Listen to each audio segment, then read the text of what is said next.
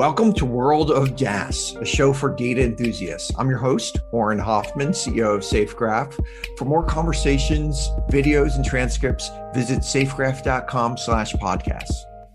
Hello, fellow data nerds. My guest today is Dido Harding. Dido was executive chair of England's Test and Trace program for COVID and chair of NHS Improvement, a major division of the UK's healthcare system. Before entering public health, she was CEO of telecommunications company TalkTalk and held leadership positions at major British companies, including Tesco, Sainsbury's, and Thomas Cook Group. She's also a member of the House of Lords. Dido, welcome to World of DaaS. Lovely to be with you, Auren. Now, I'd like to start by talking about Test and Trace, which was the largest contact tracing effort in UK's history. What do we know now that will help us better with data in future pandemics? Gosh, that's a really big question. I think Firstly, you've got to remember what we didn't know three years ago. And one of the things we didn't know three years ago is whether the general public, not just in the UK, but anywhere in the world, would participate in this data collection. If you remember, it three years ago, nurses and doctors were arguing about whether we could all be trusted to put swabs up our noses that was open to debate. Would you get high enough quality data if people self tested? So, one of the things we've learned absolutely unambiguously worldwide is that populations will self test, and self testing is extremely accurate. And that's hugely valuable for all infectious diseases. In fact, for a whole range of different health conditions. People will test en masse. Because I forgot, because three years ago was so long ago what you're saying is that basically public health officials, some of them maybe believe that, some of them didn't believe it. A lot of them just didn't know whether people would actually do it and that whether the self tests were actually effective. Yeah, a lot of people, a lot of clinicians to begin with were really worried about self testing because they were worried we wouldn't follow the instructions, that we wouldn't poke it up our nose and in our throat, that we wouldn't swirl it around in the solution long enough. So they were worried about our ability to actually do the test. They were worried that unsupervised tests would be gamed and actually, I think we learned globally that the error in that personal data collection was relatively small.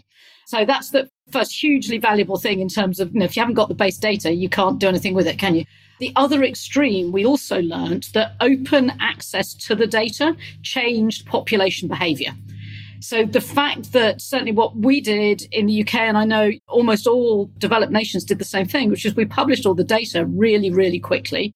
So basically, like the number of cases we saw, the number of deaths, the number of hospital beds taken, all those types of things. And down to very, very small geographic sizes, so that people were able to both access the data and assess their own personal risk. Are infections rising or falling in my town, my state, my country? But also, we made the data accessible with very open, easily usable APIs. So, data scientists around the world had a huge amount of access to real time testing data and contact tracing data that I don't think we knew pre pandemic would be such a huge driver of population behavior. Why did that open data happen? Because you could see a scenario where it wouldn't have happened and stuff like that. What were the forces that made something like that happen? Such a great question. Well, I think in the UK, there was huge political pressure for open data because we were also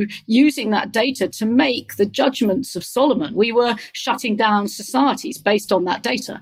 So, not unreasonably, in a democracy, locally elected representatives were demanding to see the data to understand why only in their town were people not going to be allowed to go to school or go to work or go to a bar. So you had a lot of political pressure, but I think you also had a huge amount of peer pressure in a good way from the scientific community. It's a science puzzle.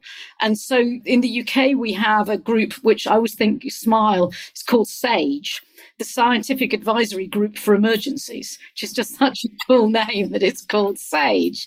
And SAGE is an ad hoc committee that is called together in a science based emergency to advise the government on what to do. And that, in and of itself, was an open data exercise because these were not government employees or NHS employees. These were a cross section of academics and people specializing in infectious diseases, behavioral science, modeling, you name it, who were pooling their data insights and then publishing what they discovered. And we even ended up with an independent SAGE, which was a group of clinicians and academics who weren't invited to join SAGE, who developed their own views. And so you ended up with this very public discourse about what did the data actually show. And I think that was phenomenally healthy. And again, not something that in a pandemic pre the digital age could have happened in anything like the way that it did in the last three years. Test and trace was essentially considered was like a wartime data collection effort. Is there some sort of argument for some peacetime data collection effort? Absolutely. And I think one of the things I worry about a lot is that entirely naturally people turn their back on what happened in a pandemic because they just want to forget it. And the danger is that we're going to disband all of the testing and contact tracing infrastructure and be no better off than we were three years ago. There's a strong argument for a global surveillance survey looking to spot new infectious diseases, globally agreed processes for genomic sequencing hard to believe you think three years ago there was almost no genomic sequencing happening of infectious diseases. And we've learned so much about the power of that tool. So, a global infectious disease survey where you're pooling genomic data has to be something that is every bit as important as NATO is for our future security. Test and Trace was very successful, but what do you think could have made it even more successful? Well, there are lots of people who would say it wasn't very successful because when we launched, just like every other country, people wanted to believe in the summer of 2020 that testing and tracing on its own would free us from lockdown. And what we've learned about COVID is that COVID is such a bloody difficult disease that actually contact tracing and isolation alone doesn't free any country from isolation, as I'm afraid China has proven really all too effectively that you need a vaccine. So a lot of people in the UK would say test and trace wasn't a success at all because it didn't free us from lockdown. What could we have done better? Well, unfortunately, I can't change the science of the particular pathogen, but I think we could have done quite a lot better. I mean, we did a a naught to 15 billion pound startup in six months. Find me any startup CEO who can't tell you a catalogue of things that they could do better. I can give you a very, very. From learning for next time, how do we do it differently? Where would I go? I think the first thing I would pick out is that infectious diseases prey on the most vulnerable. That's been true for thousands of years. And yet, everywhere in the world, we built testing and contact tracing systems that were focused on the whole population. Everyone in the world was comparing themselves on their coverage of the whole population. But actually, the way you contain an infectious disease is you really focus on the people who are most likely to be harmed by it and where the disease is most likely to be harbored. And that sadly is often the very same communities for every infectious disease. The poorest, the people who are living in the worst housing, the people who have least access to information, every pandemic affects them. And I think if you play back what we all did on COVID, we built a system for the majority, but actually we then had to learn how to tailor it for the minority.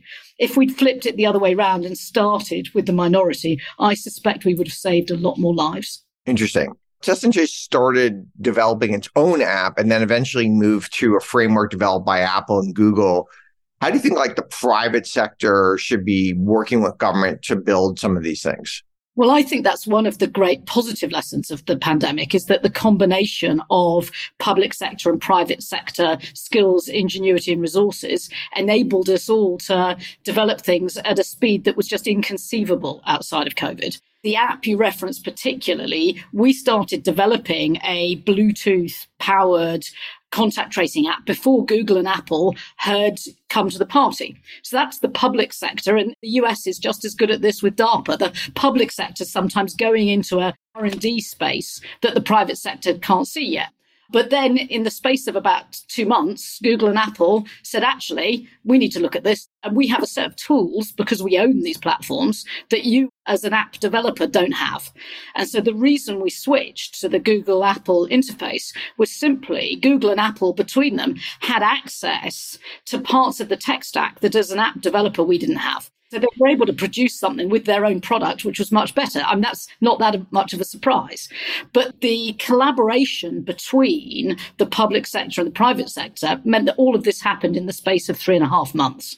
And I found at a human level, a lot of the people who came from the public sector to work on test and trace couldn't get over how motivated the private sector people they were working with by the mission. They, they said to me, they're not just interested in making money, are they? They actually want to get this right. I said, well, you know, yeah, it's funny that.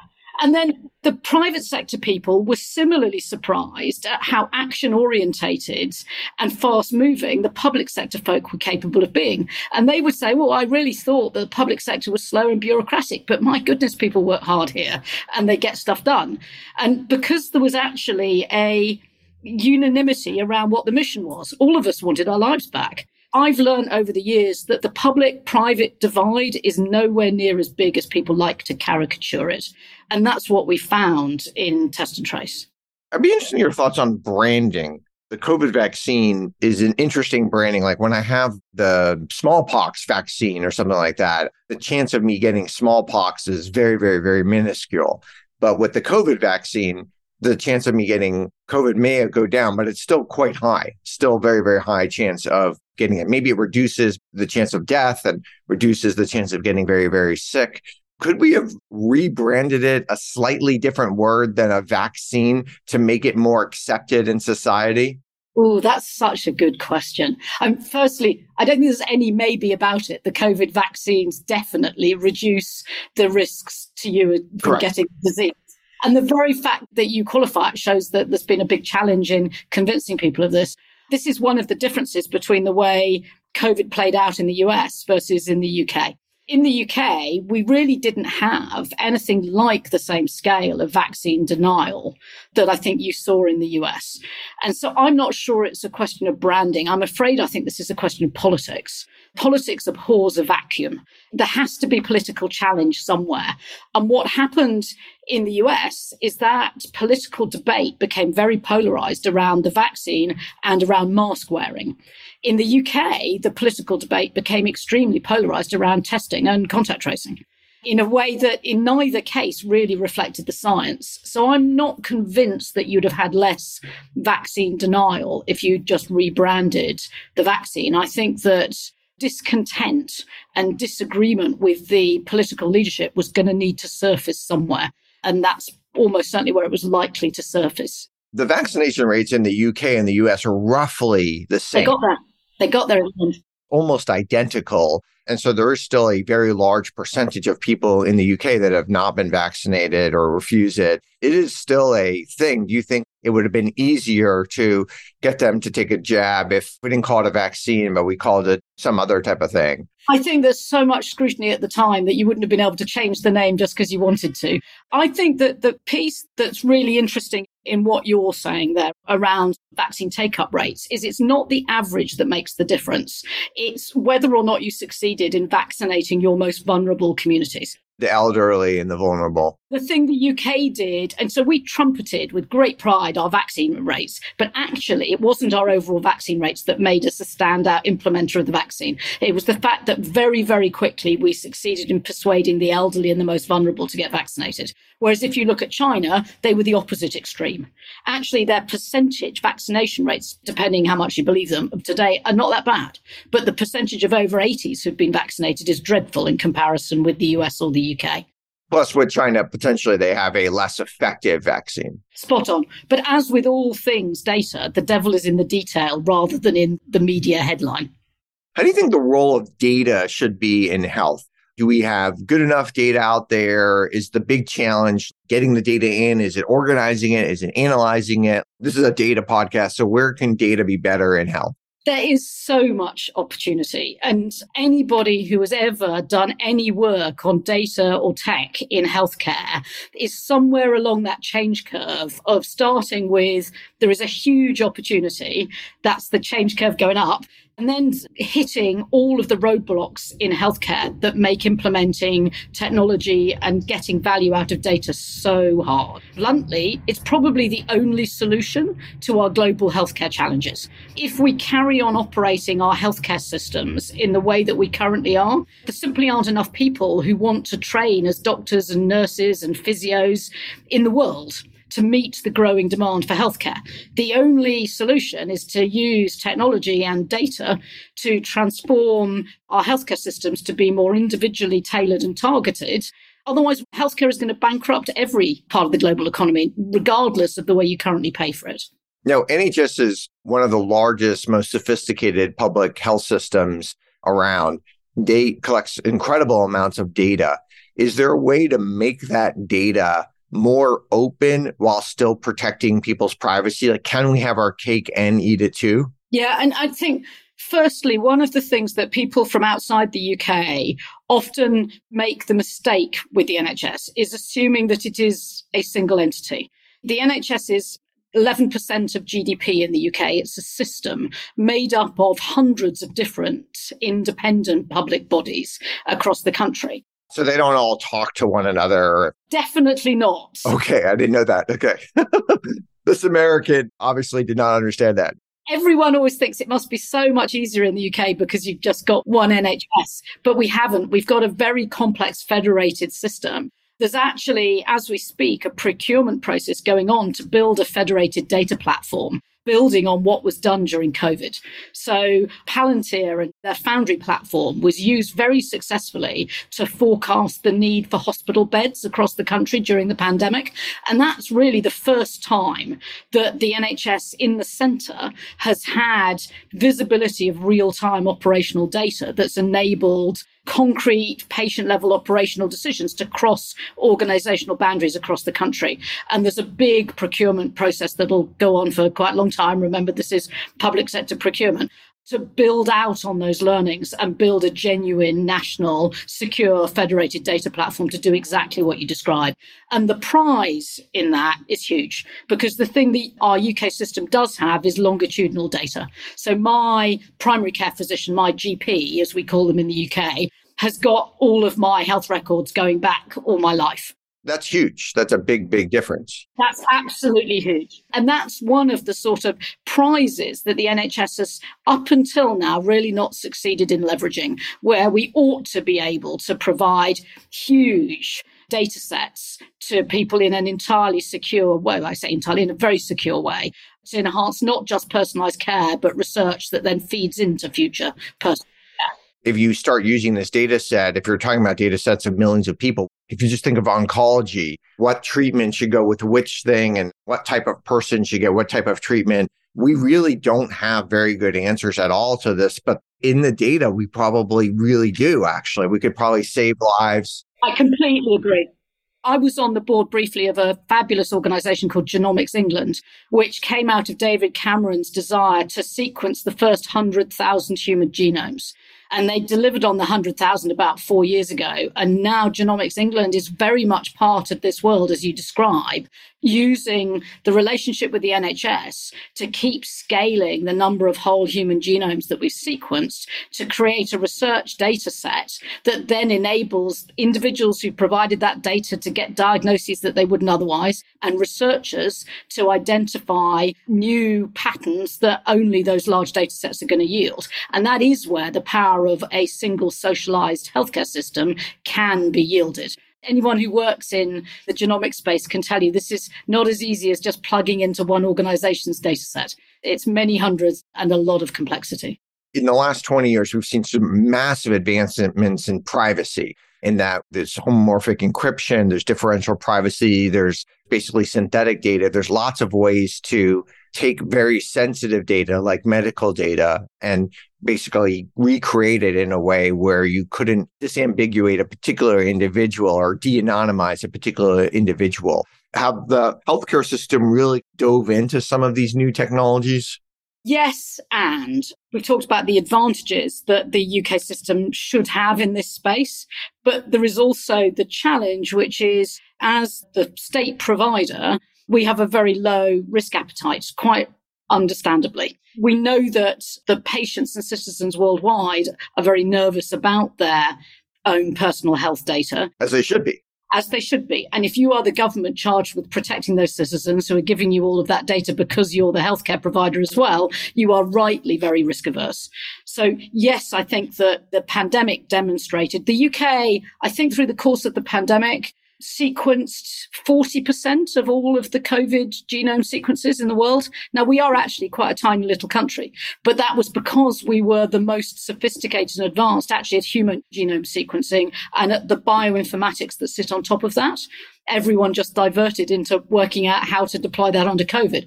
As people now shift onto childhood diseases, we're running a very large program at the moment, gathering data from beginning to gather data on newborns to be able to spot genetic patterns and identify diseases in newborns. But my goodness, the data protection needs to be rock solid if you're asking parents to have their child genomically sequenced at birth. I'd say that we are both at the cutting edge as a health system, but we're also pretty cautious and rightly so. You mentioned about the staffing shortages that we're having in public health or health in general and medical doctors, nurses, technicians, et cetera. How should we be investing more in technology to prepare us for these staffing shortages ahead? I've been very vocal, as I said earlier, that I just think that we've not been in the UK taking the workforce shortages and people management seriously enough in our healthcare system. Today, it is the ultimate people business. It's entirely a people business. We've still got hospitals in the UK that don't even have electronic patient records. We've got people literally with paper and pencils. In the US, too. And so this is an industry and a citizen service where technology has hardly touched it yet. And yet we know that in every other consumer or citizen service, technology has not only driven huge efficiencies, it's delivered better outcomes for its users whether you're talking financial services, telecoms, retailing, all three of which I've worked in, all those sectors have undergone a complete transformation where technology has given you and I, as consumers, substantially more control over our experience. Financial services only truly digitized after the 2008 crash because banks weren't making any money. They were forced into it. My view is the same has got to happen in healthcare because, as I said, we don't have enough people globally. I'd argue that the UK needs to train more of every clinician. But just doing that on its own won't solve the problem because demand for healthcare is just going to keep growing exponentially. And that's a good thing. You and I want there to be more healthcare options as we grow older. But unless we find a way of using technology to empower us to do some of the stuff that we do in other services ourselves and to enable those clinicians to only do what only they can do, everybody's healthcare system is bust. In all my working life, I've always said you only get change when you have both a really burning platform for people to move away from and something really exciting to move towards. You don't get sustainable change if you only have one or the other. And the harsh reality is that healthcare is getting to that point. Most countries' healthcare systems were in trouble before COVID happened and have come out of COVID absolutely creaking. So that's your burning platform. The opportunity that those of us who've worked in technology and other sectors know tech can bring is it can drive transformational outcomes for users and change the economics completely. Now, healthcare is also eating a lot of the economy. As you mentioned, in the UK, it's 11% of GDP. So one out of every $9 goes to healthcare. In the US, it's roughly 20% of GDP. So one out of every $5 goes to healthcare. At some point, it becomes unsustainable. You can see a scenario. How can we start thinking about the cost side as well? One of the things that I found in healthcare is that the outcomes and the costs often go hand in hand, i.e., if you find something that delivers a better outcome, it almost always does it at a better cost than the poorer outcome. Sorry, the better outcome is the cheaper one? Yes. Oh, whoa, whoa, whoa. Okay. All right. This is very interesting. But that's classic lean manufacturing. 10% of people who are in hospital worldwide are in hospital because of a mistake in their healthcare. So it's the same as the sort of lean manufacturing journey that Toyota took the world on so 50 years ago. Healthcare hasn't really done any of that yet. So the amount of error that is in the system normal, completely understandable human error that we know that technology can help eliminate will drive not just better outcomes. You didn't end up having to have an operation because someone misdiagnosed you three months earlier. You didn't end up spending three extra weeks in hospital because you got an infectious disease while you were in hospital that takes out all of that error, you get a much better outcome, but actually it's delivered at much lower cost as well. So, of course, there are the cutting edge therapies, the CAR T therapies and the like of a million dollars per patient. We can talk about that separately as well, but there is huge opportunity to deliver better outcomes at a lower price through standardized pathways of care, through automating, through reducing error, through a sort of process of continuous improvement that other industries have been doing for literally decades. How do you think these blood tests that are coming on the market where they're looking for different markers in the blood and other types of things. Are you a big believer in them? Are you skeptical? How do you think about some of these?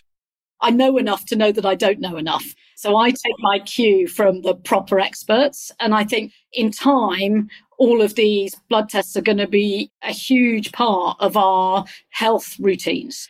I think we're still in the pretty early foothills of demonstrating the benefits and the risks that come with it. I think the philosophical debates. Do you want to know that you're going to be a high probability person to get a dreadful disease in 30 years' time? I'm not sure that everyone does want to know that. In fact, I suspect most people don't. The stress might be worse for you. Spot on. So I think that working through what's the choices that you want individuals to be able to make once you can produce that sort of clinically valid diagnosis we're only just beginning to have some of those discussions. So I think it's early, early days. But like all forms of disruptive technology, the future will be both bigger and slightly further away than we currently anticipate. Now, given that you yourself are a healthcare professional and executive, what do you do for your own health or maybe for your family's health that maybe the rest of us haven't thought about? That's a great question. I suspect, given the ex native of the Valley, you've been thinking about your health much more than I have been. Personally, my family and I are big believers in the basics, which is sleep. There's no doubt that the amount of sleep that you get has a huge impact on your health. Exercise, diet, and de-stressing by doing the things you love. And I'm sure there are much more sophisticated things to do, but most of us aren't very good at those basics. So working on the basics is my recipe for life. Just the basics. Yeah, I'm afraid I'm a bit boring and middle of the road on that score. I've hung out with you before. You're a very, very fit person. So I thought maybe you have some sort of secret to share with the rest of us.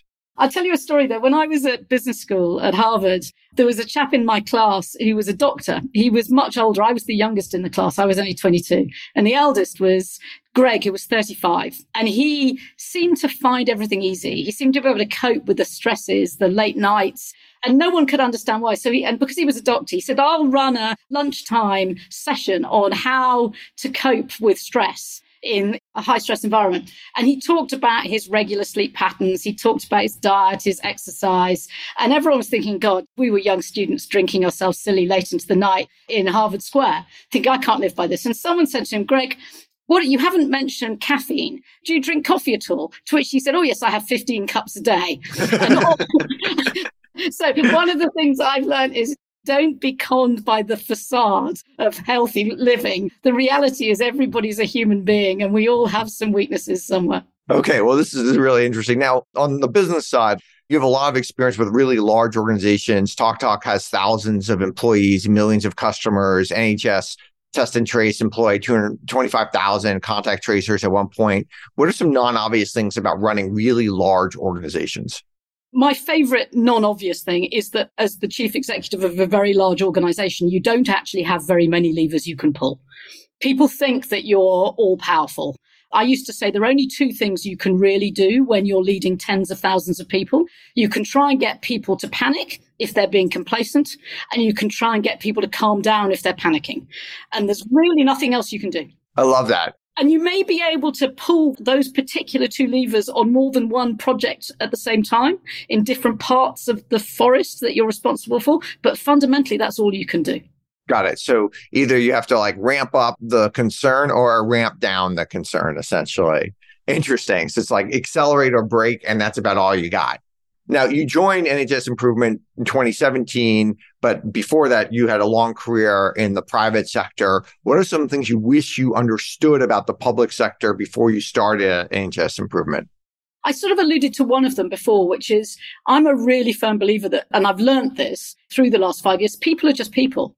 By the way, most people told me not to go near the NHS. Most people from the private sector said, go into the public sector and try and make a difference if you want. But for goodness sake, don't go into the NHS. It'll be impossible. Why? They thought it was too bureaucratic too bureaucratic, impossible to get change. What I found is that the people working in big bureaucracies in the private sector and the public sector are actually not that different. They all come to work wanting to make a difference. They want to be fairly paid and they don't want to be taken for granted. They want to believe in the purpose and the mission of the organization. It doesn't matter whether you're working for Netflix or for the NHS. You want to believe in what you're doing and you want freedom, you want autonomy, and you want agency in what you're doing. And I didn't really know that until I had worked in both worlds, that the human motivations are very, very similar. That the need to explain why you're doing it and why there is real purpose in some ways, there's a greater need in the private sector than there is in the public sector. But actually, you still need to do it. I've often shown, I think in the early days, Netflix had the most fantastic corporate explainer around their mission and purpose. Which was amazing. I mean, it really changed the game for HR. It was brilliant. And I've shown that to people in the public sector who go, Oh, we've never done anything like this. Because often in the public sector, people take for granted that people are there for a mission and a purpose. If you work in the NHS, the single largest public healthcare system in the world, the danger is you assume that people everywhere, of course, they're here because they believe in it. Actually, you still have to explain it. You still have to ignite that passion, connect individuals with that purpose. And just because they join for that purpose 10 years later, the bureaucracy might be wearing them down. So you need to re inspire them, I imagine. So strangely, the public sector is less good at this than the private sector. So I had to learn. I took it for granted in the first couple of years. Well, I'm here because I really believe in it. You're all here because you really believe in it. Well, actually, you have to join people's day to day work up with that mission just in the same way that you do in the private sector. You served on the court of directors for the Bank of England, which is UK's central bank. What is the main difference between, let's say, the Bank of England and the Federal Reserve? So the Bank of England has a much broader remit. So it's responsible for setting monetary policy, but it's also responsible for financial stability, both macro stability and the micro stability of individual organizations. So it is quite a lot broader it also has quite a different governance approach. So I wasn't a governor of the Fed. I'm not an economist. Well, I'm not a proper economist. I was a non executive director of the court, and the court has no policy responsibility. The court is overseeing the management of the organization. So it's like being a non exec of a Fortune 100 company, but with no strategy responsibility at all. You've got fiduciary and governance responsibility to make sure that the organization is delivering the capability that its policymakers need. It's quite a different role in the US, you have these 12 different branches of the Federal Reserve. So you'll have, let's say, the Kansas City Federal Reserve, the San Francisco Federal Reserve, the Richmond, Virginia Federal Reserve, and each one of them has like a board of directors for that. And they're usually well known business people or academics. They're rarely like economists. And then they'll hire the head person, like the CEO of that Federal Reserve.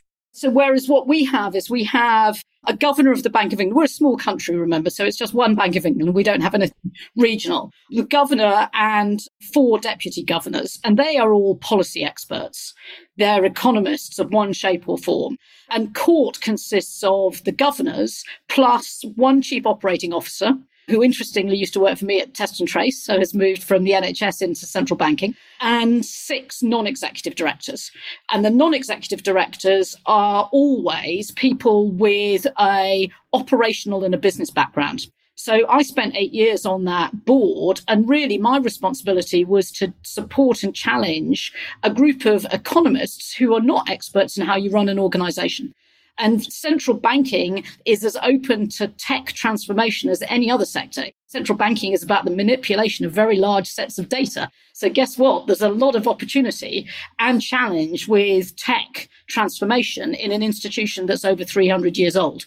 My role there and the role of the other court execs is about risk management around the balance sheet, around operational delivery, cybersecurity, tech transformation definitely not about setting of interest rates or regulation of individual firms' you know, balance sheet. Now, when you're on my side of the pond, sometimes it can get very confusing what should be called England and what should be called the UK.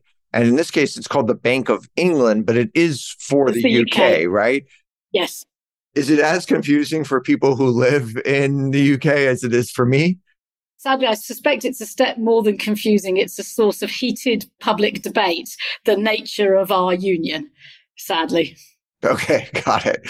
Because then sometimes you'll have the soccer teams or football, as you say, you have England and then you'll have Wales and they'll compete separately in the World Cup, which it would be very interesting if the US went to the World Cup and it had the southern states and the northern states or something would be very, very odd. I'd like to think it's because of our great strength in depth in football, aka soccer, but I'm not so sure. This is an old country with very complex relationships between our individual nations, between the four nations. You could strike up a conversation with pretty much anyone and get a heated response. Okay, good. All right. I will try to do that next time I'm there. One major difference with the banking systems in the US and UK is that there are things like adjustable rate mortgages are more common, I think, in the US. What are some other differences that either other Brits or Americans might be more surprised to learn about? I think the UK has been faster to go into open banking than the US. What's open banking? Enabling you not just to easily move from one bank to another, but a bank that you're thinking about moving to, to be able to get access to your data in order to price a product that you might be considering buying. So genuinely open access to your personal data. Okay, so some sort of open API in the US, people might use like a Plaid or something. I know in the UK and in Europe, they have more set standards where you have to be able to move that data between them. So I think we've been much further ahead in open banking. And that leads to just more competition, or what does that lead to? It should do. In theory, it leads to more competition, the ability for people to genuinely switch so that you end up with less sort of pockets of disinterested customers who are being overpriced. Okay, interesting. What are some other, you think, non obvious differences between UK politics, American, that obviously there's the obvious ones, parliamentary system versus more presidential system. But what are some of the non-obvious things? Because you've had experience in both countries that only someone in both countries would understand. I don't think this is a change from when I studied in the US, but they used to say when you went to Harvard, one of the things the Brits used to hand on to each other is that if you're in a dinner party in the UK, there are really only three topics of discussion that you talk about, which is you talk about sex, you talk about religion, and you talk about politics. And we were all told as we arrived in Boston, the thing you need to remember is in America, if you're at a dinner party, there are only three things that you mustn't talk about. so I think one of the things that's so different about the UK is that overtly we appear much more comfortable to have debate and discussion about things, which often to American voices sounds very insulting. And then you arrive in the US and you discover superficially that people it's quite hard to have some of the discussions. So today it would be much easier to have a discussion about race in the workplace in the UK than it would be in the US. More difficult, you say? It's easier in the UK to have the discussion. Oh, easier in the UK, yes. I very agree. nervous about having the discussion in the US. In the US, you learn once you've lived there for a while that that doesn't mean that people don't have these deep feelings and thoughts. It's just quite hard to have the real discussion. Whereas in the UK, we'll have the discussion more overtly. Interesting. Okay, that makes sense. A couple personal questions. Now, Dido, which your name is a unique name, has some classical associations. There's a famous Queen Dido of Carthage in the Aeneid. Do you think that the name has influenced your life in any way? I'm not really that superstitious. So, no, I don't think it has. I know it's not your real name, but if you went by Mary or something, do you think you'd be a very different person? I don't know. I doubt it. I don't think that we shape our lives quite that easily. There's a story to it in that my maternal grandmother was called Diana, which is my legal name. She died from postnatal depression. And so, although my parents christened me Diana. They never called me Diana. And being called Diana is a real trigger word for me. Oh, okay. the only people who ever called me Diana were teachers who were cross with me. and if someone called me Diana, my parents' sort of hackles rose because oh. of the oh. trigger for them. So the easiest way to annoy me is to call me Diana. So that has much more of an impact on me than people calling me Dido, I think there are certain class of people that have a nickname and they always go by their nickname. I have a daughter and she always goes by her nickname, not her given name. Do you think we can learn something from those people that they're different? I don't know. I mean, you put friction in people's lives by having that. My two daughters are known by their second name, which is a silly tradition from my husband's family. I've got teenage girls and they grumble that we created extra friction for them in their lives. If you're slightly poking at this, those of us that have an unusual name or a name if you're a girl with a normally boy's name or vice versa, it creates a friction, a social friction in any new environment, which maybe you're onto something, or and that's why I'm so stubborn and determined. I don't know. I think that might be quite a big leap. The genetic inheritance we have is probably a much bigger determinant of our personality types than the name we were ascribed. There's a story about how you bought a prize winning horse in the 1990s for 7,000 pounds, which I think even then was a small amount of money for a prize winning horse. Is there some money ball analysis, data analysis for horses like there is for basketball and baseball and soccer players? Well, there are plenty of professional gamblers who would say yes that have made fortunes doing that. But there's a reason why bookmakers and gaming companies make so much money. So on balance, it's not a great way to spend your money. In my case, I just got phenomenally lucky. I managed to persuade the bank that had given me my business school loan to put an extra £7,000 on the top of it, which, as you say, even in those days, it was a small increment on the business school loan to buy a horse. And he turned out to be very good. And I rode him. I was a sufficiently bad amateur jockey that I lost the ride on my own horse, which was actually quite an achievement. And he went on and he won the equivalent in the sport of steeplechasing of an Olympic gold medal. So it turned out to be the right decision to jock me off. Your grandfather was Field Marshal John Harding, who commanded the Desert Rats in World War II. Have you created some sort of affinity to World War II and like the whole Rommel Desert Rats history? Well, I was really lucky because in my late teens, I was my grandfather's plus one to events because my grandmother died when I was 15 and I used to go with him to stuff. And stuff with him meant, you know, I was 17 and he introduced me to the late Queen at a drinks party, as you do he was sort of idolized in my family, but I didn't realize how much he'd actually taught me until I was about 35. And a friend of mine sent me a speech that he had given when he was the head of the British Army in the 50s. And he'd given a speech at our equivalent of West Point at Sandhurst, at a passing out parade at Sandhurst. And he described what he thought leadership was. And I read this speech I guess 12 or 13 years after he died. And the things that I can't really tell you why I believe them about being a good leader were in that speech. So it's just by osmosis, you picked them up over time. Oh, that's wonderful. He had a huge impact on me. When I was at Oxford, he came up to talk to a master's class on the Gallipoli campaign because he was a young 18 year old. Amazing. Wow. Oh, I had no idea. And he talked about what it was like to be in the grass on the hill above the beaches of Gallipoli and the absolute chaos of war and not knowing what on earth was going on, there being no chain of command or communication, and seeing generals on their horses trotting around in the distance out of the range of gunfire. He said then, he said, I vowed that if I lived and I was ever in a leadership position, I wouldn't lead from the back, I would lead from the front. I just a priori hold it to be true that if in trouble, you lean into the trouble, you get side by side with the people at the front line, you don't sit in the back and trot round on the horse in safety. I joke about it, but actually it's true that I learnt on the battlefield of Gallipoli because he taught me. Interesting. That's crazy. That's amazing. All right, last question we ask all of our guests. What conventional wisdom or advice do you think is generally bad advice? Oh gosh. And you did give me some advance warning on this. And I found this one very, very hard to answer. I'm clearly far too traditional and conventional.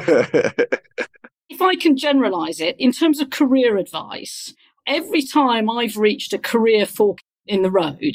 There's been this traditional, obvious thing to do that people will say to you, if you've been a chief executive, go and be a chair of a corporation. If you've been a management consultant, go and be a strategy director in another business. Don't shift industries too much. Follow the traditional corporate path, and that will be easier. At every point where I faced one of those forks in the road, I've done the opposite. And that's what's brought me growth. It's what's challenged me. It's what's enabled me to learn so much more. I would never take that conventional wisdom advice of following the well grooved career path. I think that you have a much richer experience and therefore a broader data set, given this is a data podcast, to apply to future problems that makes you much more unique. Oh, this is great. Well, thank you, Dido Harding, for joining us at World of DaaS. I follow you at Dido Harding on Twitter. I definitely encourage our listeners to engage with you there. Thank you so much. My pleasure. Lovely to talk. Thanks for listening. If you enjoyed the show, consider rating this podcast and leaving a review. For more World of DaaS, and DaaS is D A A S, you can subscribe on Spotify or Apple Podcasts or anywhere you get your podcasts. And also check out YouTube for videos. You can find me at Twitter at, at Auren, that's A U R E N, Auren, and we'd love to hear from you.